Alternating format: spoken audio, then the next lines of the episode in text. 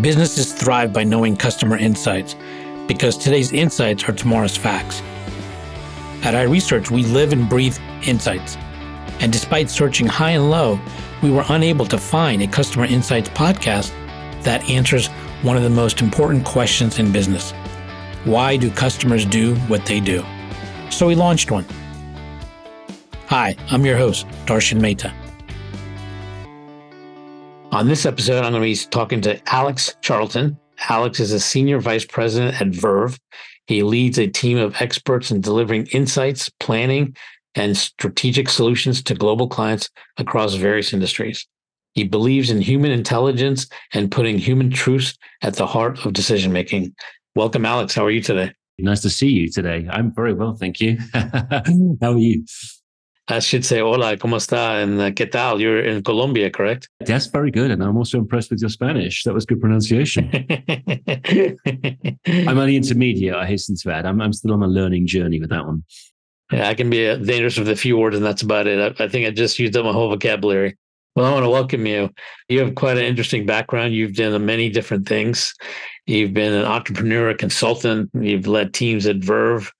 And I'm curious, walk me through some of the aha moments that have really shaped you and your views on marketing that have put you on the path that you are now. That's an interesting question. I was reflecting before today's um, today's podcast. I was reflecting on some of the kind of bigger landmark type projects I've worked on and the ones that shaped my views on the world of marketing, marketing strategy, consumer insights, and all that good stuff.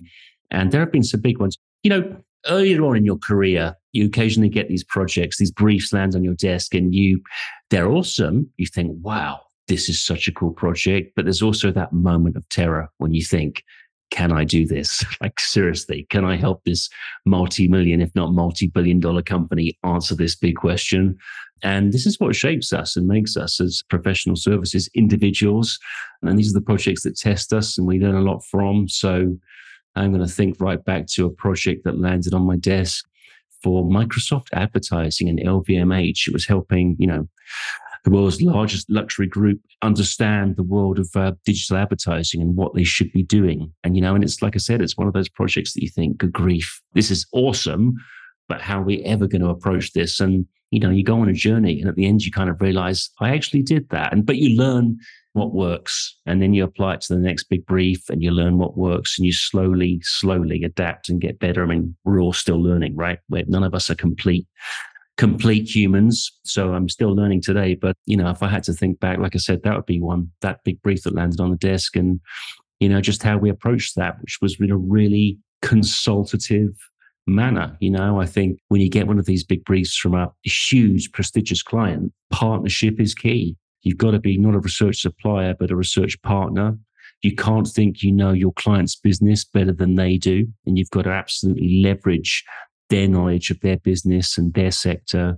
And you've got to get access to those internal stakeholders so you can do some upfront stakeholder interviews just to really kind of help you get to grips with the context and with the known knowns, you know, what the client already knows. You don't want to be coming back at the end of a six week or six month project and telling the client things they already know. So you know, that partnership is key and having a process in place, you know, an, an iterative process. So, you know, if it's that really kind of big question, you want to be able to break it down and you want to be able to go on a learning journey with the client too. You've got to go on a journey together so that at the end, you don't come back with something that's kind of a surprise to everybody, you know, and it's potentially too big a shift or requires too much change.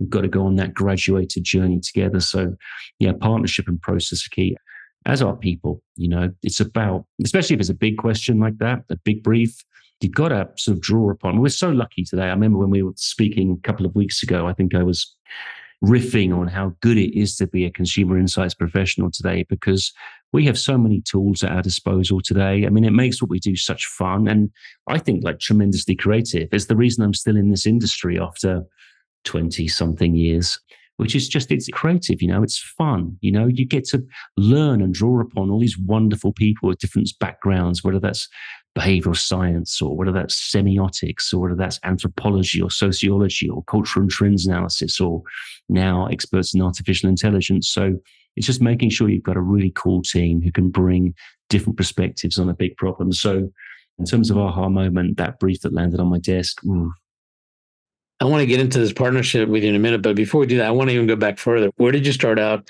and how did you get into the inside space? Was that something you wanted from early on, or is that a couple of twists and turns or some aha moments that got you to where you are? I wanted to do marketing strategy. So I studied business and marketing at university. I was very fortunate in that my degree necessitated a year in industry before we'd even finished uni. So my third year was actually spent working with Unilever as a category marketing analyst. I had long hair. I was a bit of a hippie because I'd just come from my second year at university. By the end of that year, I purposely waited to the last month to cut my hair. You know, I thought, no, I'm going to keep the long hair. But that formed me. Like Unilever know their onions, you know, and I learned so much being a category marketing analyst at Unilever for that year. And then when I left uni, my path kind of was already set. I knew what I wanted to do, got into marketing analysis initially, and then went traveling around the world for a year and a half, as you do. And but mm-hmm. again, I was lucky. Like when I got to Sydney, Australia, I got an awesome job as a marketing analyst for Fairfax Media. I think they're part of Nine so I was doing sort of early digital marketing analysis work. Back that was like 2000. My good grief, getting old. And then when I returned to the UK to London, I took a couple of contracting jobs. And one of the jobs I was told was for BBC World Service. So I dressed up in my best suit and my tie because it's BBC World Service, right? And I turned up on day one, and actually it wasn't BBC World Service; it was BBC New Media and Technology. So it was quite the opposite culture. It was t-shirt and sneakers. By an hour in, I'd lost the jacket. By lunchtime, I'd lost the tie.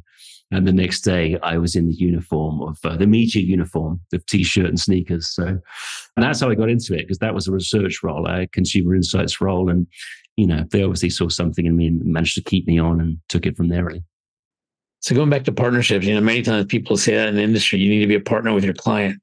I'm curious, what are the three components that you say that truly define a partnership with a client for you?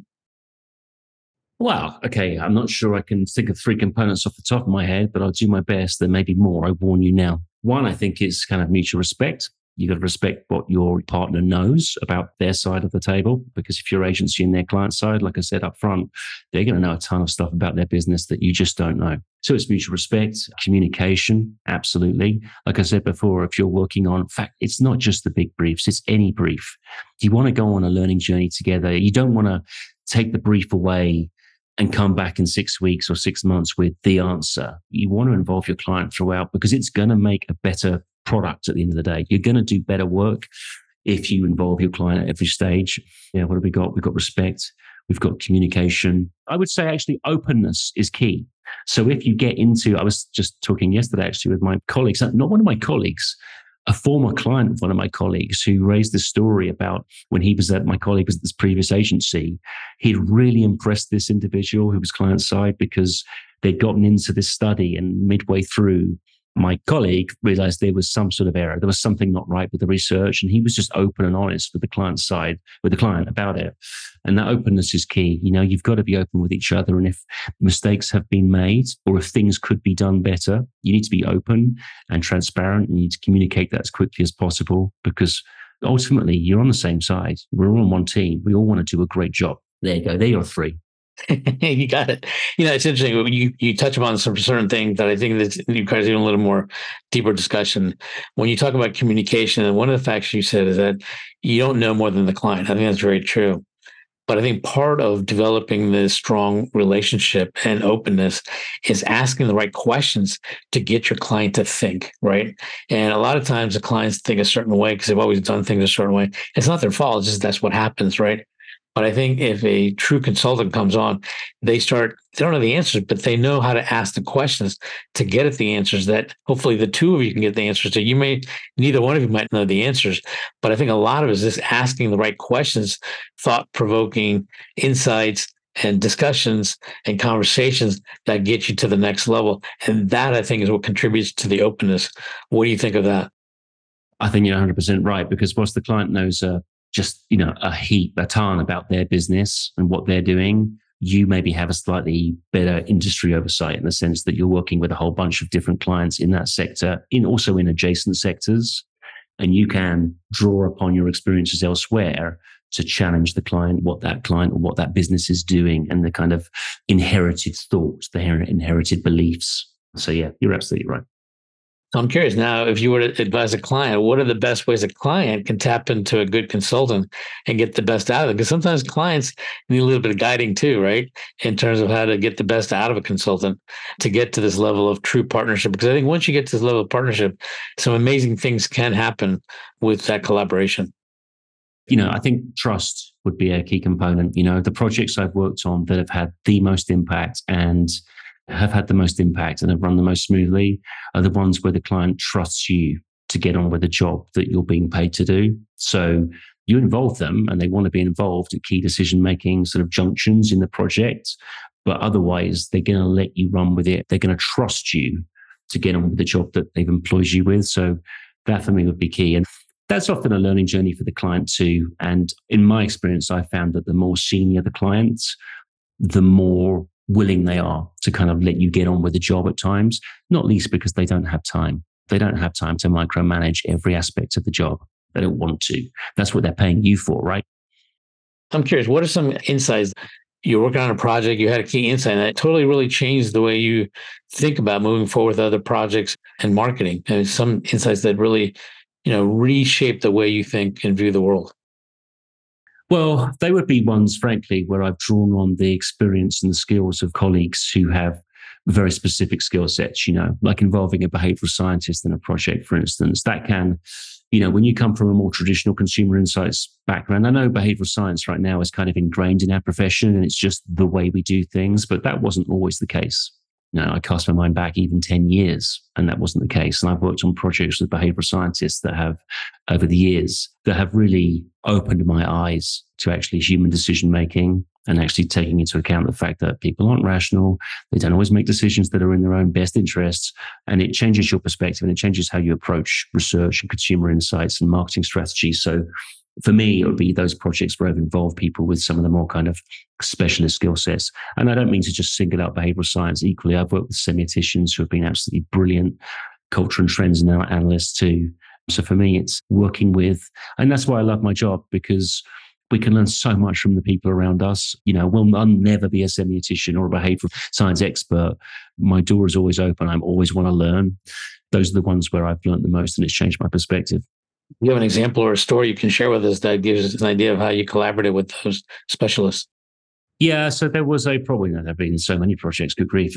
There was a project that I led for Thinkbox, which is the UK's television advertising kind of insights hothouse. We were doing it. It was a huge study. It was one of these kind of huge studies about what is the consumer relationship with with, with television and what does it mean for advertising?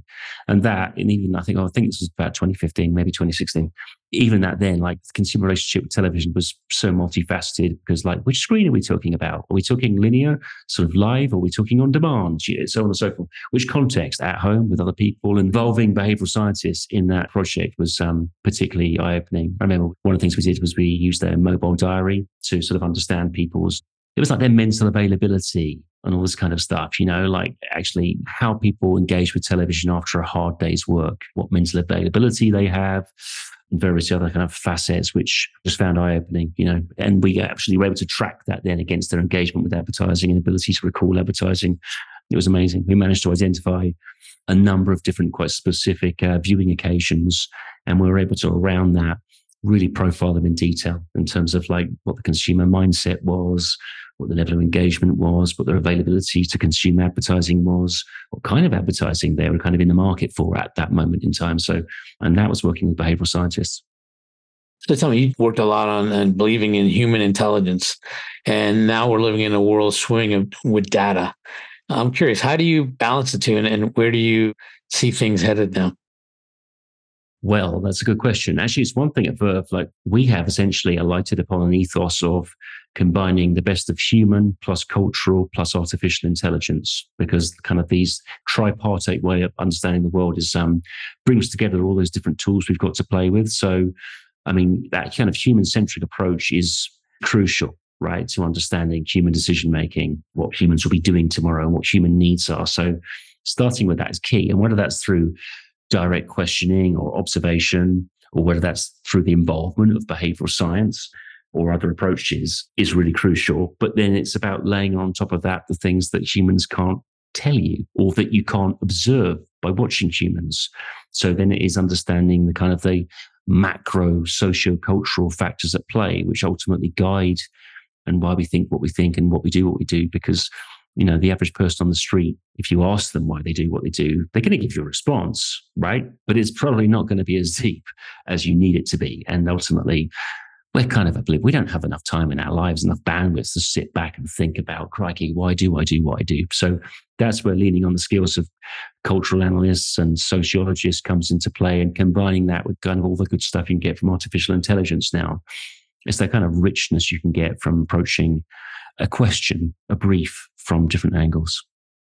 Yeah, I think relying on all three can eliminate some of the blind spots, right? Because people will answer a certain way, but how they behave might be actually different. And that can be supported with data driven in terms of seeing actual behaviors.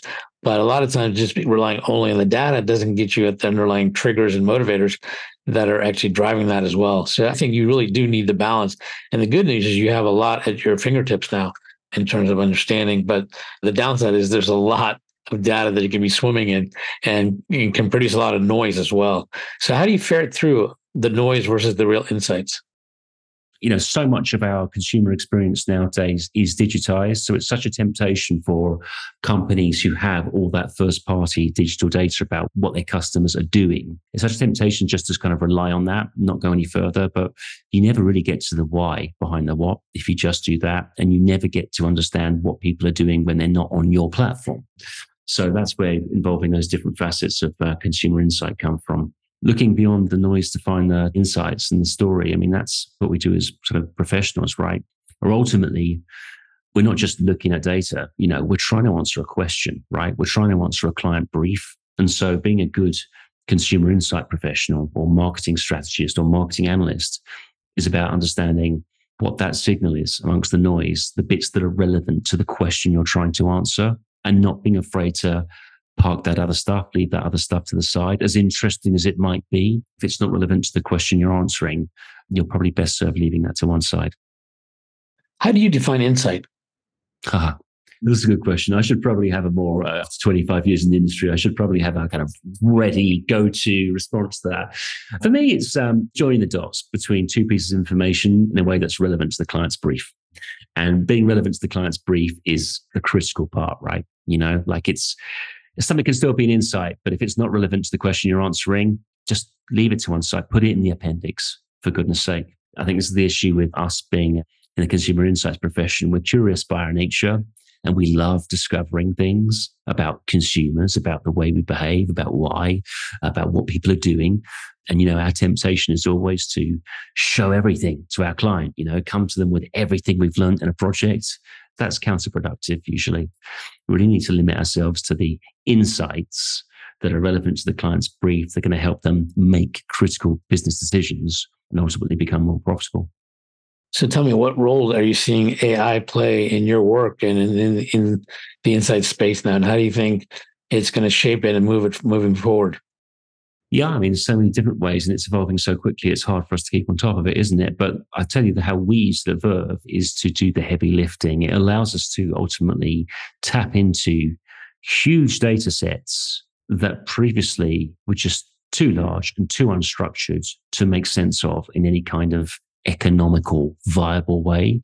So I'll give you an example. We work on a lot of innovation projects, and in innovation projects, especially early stage, one thing we're trying to do is look at a particular category, look at the conversations that are taking place, not just about our client's brand and our client's products, but about other brands and products in that vertical. And we're trying to do things like, you know, find consumer pain points, find unmet needs, because obviously, if you're looking at early stage innovation, this can be a fantastic springboard for NPD. So some of the things now that AI allows us to do is particularly the tool that we've got at Verve it allows us to take, for instance, product reviews or conversations taking place on third party spaces such as Amazon product reviews, or if it's a product reviews about movies or television, it could be product reviews taking place on Rotten Tomatoes or IMDb. It allows us to take that and analyze it in a way that previously wouldn't have been possible. So we did a project for a client.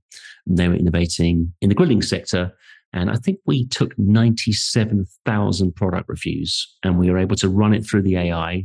And the AI is clever, right? It's not just looking at words. It's not just looking at simple sentiment, ah, positive review, negative review.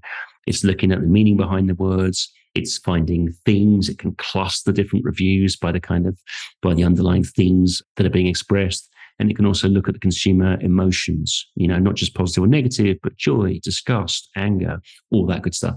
So that's how one of the ways that we use it. Another way we use it is to look at brand and com stuff. So semiotics uh, is such a fantastic tool, but a single human semiotician they can only review so many individual pieces of creative or so many, whatever the material is you're asking them to look at. So we use our tool because it can look at images as well as text. We can point to the Instagram so we've worked on projects before for brands wishing to understand the kind of the com space and the brand positioning of other brands in their sector. So we can, for instance, look at Instagram and we can look at all the different kind of brand accounts, not just for our client, but for the competitors within a given sector. And we can do essentially semiotics at scale. We can look at 12,000, 20,000 Instagram posts. The AI will pull them apart. It's trained on semiotics it will pull them apart, it will cluster them, and we can then position our clients' brands and also their competitor brands in that space. And we can help find the white space within their, you know, potential. We combine it obviously with other forms of research to then find potential areas to move to or stretch to. It can allow us to do it's a tool, right, Darshan? It's a tool. Sure. So it allows us to work at scale in a way we've not been able to before. Now it also allows us to make use of all that conversation that's taking place out there right now about our clients' brands and products. It's about, I really believe, or we really believe at Verve about insight without asking as much as possible. Save that asking the consumer stuff for the moments when you really need to, because that's a precious resource. People's attention is a precious resource. If you can get to answers without asking the individual, just by, for instance, looking at social media, looking at product reviews, then you combine that with a kind of human intelligence approach and actually, whether it's groups or whether it's steps or whether it's expert interviews, whatever it might be, you combine that with that. So, so I'm curious, talking about these tools, I think it's quite interesting. You're talking about AI and all these tools. How has your mix of gathering insights changed? In other words, how much do you rely on these tools versus doing primary direct research? I have a sense the mix has changed. And if so, how? I mean, you know, five years ago, who was using AI? So I go back to that tripartite approach. It's very much at the crux of what we do, particularly with those kind of big briefs that come in.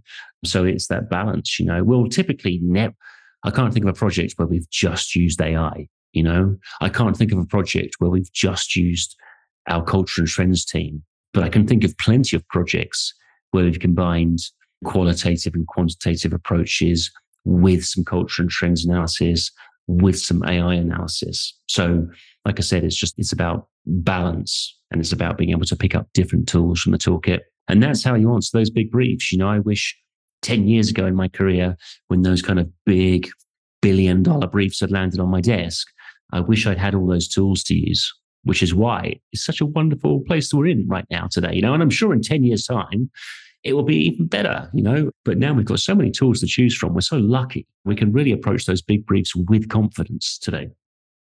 Are you finding the insights are more insightful now as a result or on par with what was even before? That's a good question because it makes me reflect upon my own work over the years and question it. You know, it's a kind of uh, it's a counterfactual, isn't it? I would love to be able to go back in time and redo some of those big projects with the tools that I've got at my disposal today. It'd be interesting to see how the outputs would change. I like to think we did a pretty solid job back then, but I'm also pretty sure if we'd been able to analyze social media data and third party product reviews at scale and bring in, you know, more behavioral science elements and and all the rest of it, I am pretty sure we could have elevated things and taken things to another level. So yeah, I've got to say that look, we can respond to clients' briefs with more certainty than ever today because we're able to review a broader spectrum of data and analyze it with just many different approaches. Yeah, I think if I would probably think that the insights have not changed much. But I think you have more confidence in the insights that you have now because you're sitting on a, a larger pool of data, correct? With more people. So I think you have a little more confidence in the data and the insights that you're having. Whereas before, to get that level of scale was virtually impossible time wise and money wise. But now you can get it at your fingertips. So you have a little more confidence in the insights you're getting. Would you agree with that? 100%. I think you've just said what I said, but better and more succinctly. well, I can only say it because you said it and I had the time to think about it to say it. I think it's interesting because I think ultimately insights are insights and they're powerful on their own. But I think what is different now that you can, with all these tools and the balance you're talking about, you can have a little more confidence in those insights that you might have lacked before. And therefore, you can actually make some better business decisions on uh, real intelligence you can count on. So, where do you see things going for you in the future? And I guess maybe in particular, if you were to encounter a 21 year old Alex after a career of over 20 years in this industry, what advice would you give the younger 21 year old Alex? Don't do it. Don't do it. I doubt that's the case because I think you probably encourage that 20 year old more, but you give them some tips on how to do it even maybe uh, faster or more in an interesting way than you might have originally envisioned. I'd say get on top of AI, embrace it. You know, AI isn't coming for our, it's coming for some jobs. AI isn't coming for our jobs, but the people who are coming for our jobs are the people who understand how to use AI. So get on top of AI as quickly as you can now in your career. And it's not the be all and end all, but understand how to harness it, understand where its strengths and weaknesses lie. And you know, just do as I like to think I did in my career, which was just be a magpie, you know, just look both within your industry and outside of your industry for inspiration. Take what you can from different places that will help you, the tools and approaches that you can use to help you answer questions, help you problem solve essentially what we were kind of experts in in this industry is problem solving. Ultimately, yeah. I mean, ultimately solving problems. But I think the thing with AI, some people are maybe overly scared of it. I mean, to me, first of all, AI is, I'm not sure it's truly artificial intelligence. To me, it's much more automated intelligence. And so, but ultimately, to tap into AI's potential, you still need the human input in terms of which direction to go to, what questions you want answered. You know, what do you want it to analyze? How do you want? I mean, it still needs that. It can do process a lot of data, a lot of information very quickly, faster than we can, but it still needs that initial input to give it the direction. What do you think? Yeah, 100%. And also the back end interpretation. Like the AI is unlikely to print out the answer to the client's brief. You know, it's just the tool we use, but, you know, just do learn how to use the tool. And it's not one tool, it's many tools, obviously. Do learn how to use the tools. Keep across it as it progresses, because it's progressing at an incredible pace. And don't, yeah, like you said, don't be afraid of it. Like I said, it's not coming for your job, but people who understand how to use AI, they are coming for your job if you don't understand how to use AI. I think those people who remain curious and are focused on solving problems, they should never worry about AI taking their jobs right? I mean, that is something that is still going to be needed between now and a long time from now. And that is those people who are thinkers, doers, and know and are focused on solving problems because you're still going to need that human element of ferreting through a lot of noise, a lot of information, and still gleaning those insights, but ultimately asking the right questions to get to those insights. So tell me, what's area of insights or human intelligence would you like to delve into more and why? well, without wishing to sound like a broken record, but for me, AI is very exciting. And I think we're, we're only in the foothills of what it can do. And we're certainly constantly looking around for, because there are so many AI startups now. There are so many companies who claim to have AI, but it's not really AI, as I think you alluded to. We're always on the lookout for how AI can improve what we do, whether that's through helping us do the heavy lifting and analyze huge unstructured data sets at scale whether that's through other approaches such as conversational research. That's something like we're, we're big on at Verve. Let's just keep an eye out how to it can not only improve the experience for us researchers and become like kind of like I said, a tool or a machine that can help us do the heavy lifting, but also potentially how it can improve the respondent experience, you know, and how we can create slightly more adaptive research approaches, you know, approaches that are more akin to a mix of qualitative and quantitative research and get a lot more richness out of that time, that precious time that we have with a consumer if they're actually participating in some search with us. Let's see how we can use AI to actually get more out of that interaction. I think there's a lot of scope there, and we're very excited about that at Verve. Can you share with us some of the tools you've discovered that have really blown away your perceptions and helped you in terms of some AI tools and platforms that you really like and why? I'm going to be heavily biased and talk about our own tool because, although unashamedly, because our tool Ignite AI, I've looked out there on the market. I mean, I was at Quirks in July, and you know maybe 25% of the sessions were on were on AI or things claiming to be AI, and for the most part, it was nothing terribly earth shattering. But like I've already mentioned, the tool that we use it was designed by consumer insight professionals for consumer insight professionals. This thing, as well as the whole kind of chat GPT, large language model stuff, you know, it's been trained on semiotics. It can pull apart an image across 1,024 different vectors. It's been trained on Jungian archetypes. It's been trained on Schwartz human values. You have to see it to believe it. But it, it really allows you to go, you know, beyond the written word or the, you know, the still image to a level far deeper and start to approach what we do as consumer insight professionals. And this tool is only going to get stronger. You know, like I said, we're in the foothills right now of AI. Like it's so exciting. Fast forward three years when hopefully we're having this conversation again, or two years, the abilities, the things we're able to do, who knows? I mean, one can only imagine. Interesting. So if you were to have lunch with anyone in the world of consumer insights, research, or marketing, who would you want to have that lunch with and why? I think probably Rory Sutherland. I think I'm fascinated by him. I think he's brilliant. I think he's a fantastic speaker. I love his insights. He's passionate about behavioral science as well. And I can't get enough of his content. So if you haven't already listened to his various podcasts he's been on or YouTube uh, videos that he's been on, please do seek him out because I think he's a bloody genius.